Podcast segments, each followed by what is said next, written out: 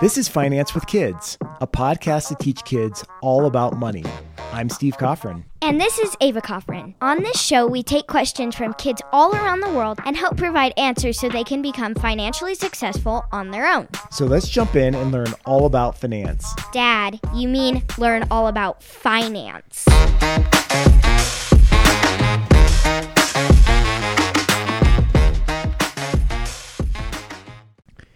Hey everyone, welcome back to Finance with Kids. I got Ava here with me as usual. So, Ava, why don't you tell the listeners what the topic of today's podcast will be?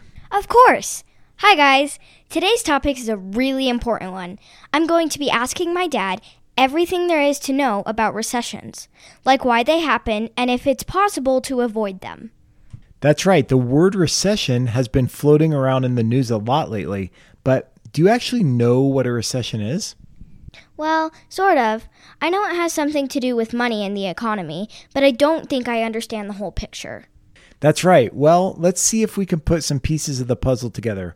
In simple terms, a recession is a period of time when the economy is not doing well. Okay, and what happens when the economy isn't doing well? In a nutshell, during a recession, things can get tough for a lot of people. It can be difficult for people to stay employed, which means they don't work as much and might not even have as much money as they usually have to spend. This can make it difficult for families to afford the things they need and want, like food, clothing, and even entertainment. And what happens when people don't have as much money to buy things? Um, is that a trick question? It's actually not. Well, duh. They buy less stuff. Correct. And what happens to businesses when people aren't spending money buying things? Oh, I know. The businesses that make and sell those things make less money. Exactly. Just like recessions can be bad news for individual workers and their families too, recessions are actually also harmful to businesses as well. Imagine if you have a lemonade stand, right? In the height of summer, you sell cups of lemonade to your friends in our neighborhood. When the economy is doing well, and your customers might have more money to spend, they might be more likely to stop by your stand and buy some lemonade, and you'll make some profits from those sales. But during a recession, people might not have as much extra money to spend on things like lemonade. And guess what happens then? You might not have as many customers, which means, well, you won't make as many profits. That doesn't sound good. Well, it's not great. Without customers, you'll be forced to make less lemonade because nobody is able to buy it. So recessions can hurt businesses, which in turn affects the people who are employed by the businesses. And all of this can make it harder for families to make ends meet. That's sad. So, how do we know if we're in a recession or not? There are a lot of ways to tell, but one of the main things we're looking at is something called gross domestic product. Think of like gross, like ew, gross, yucky. Yeah, gross domestic product or GDP for short. And what does the GDP tell us exactly?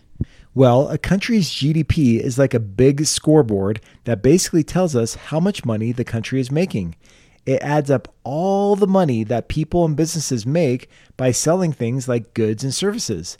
The thing is, when businesses are selling less because people are buying less, the overall GDP goes down. That can be a huge sign that the economy is not doing well and may indicate that we're in a recession. Well, that makes sense because people are spending less money. What else do they look for? Another thing economists will look for is the rate of unemployment. Does that measure how many people don't have jobs? Yes, exactly. Employment measures how many people have jobs, and unemployment measures the rate of people who don't currently have jobs at a given time.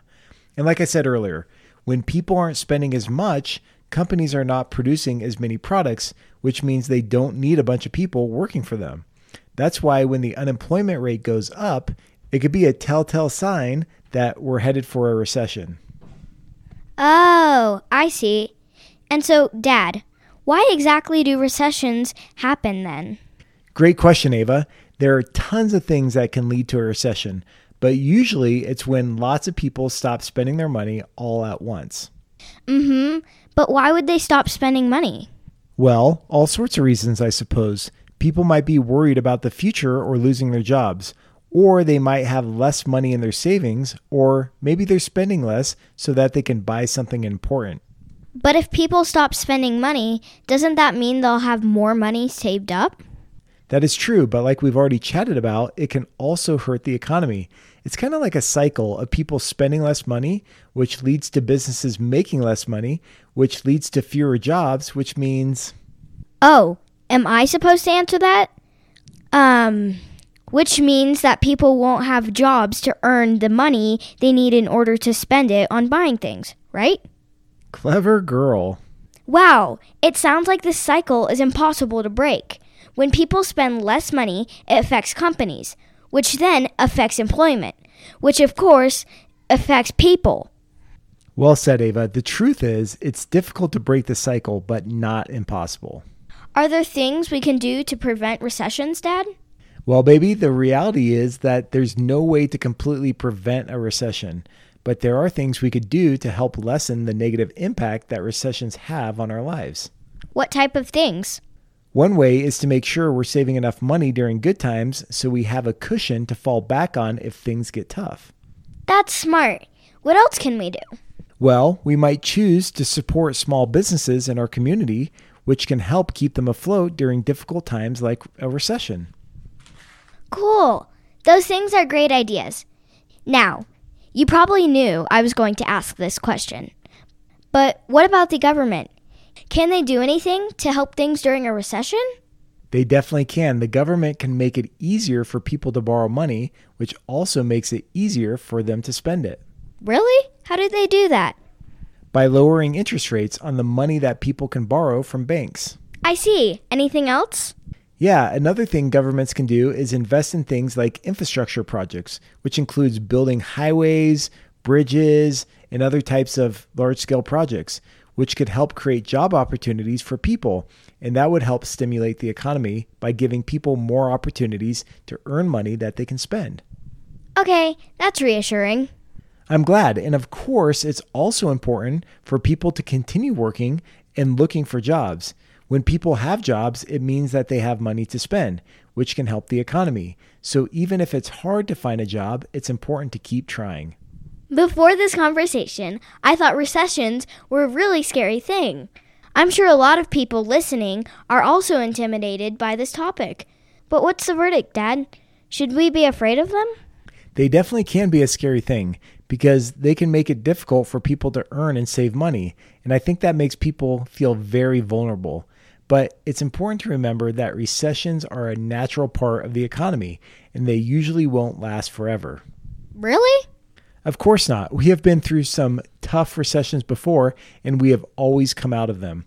Together, the government, businesses, and people can work to keep the economy growing. So, as long as we're prepared enough to get through them, we don't have to be worried about a recession.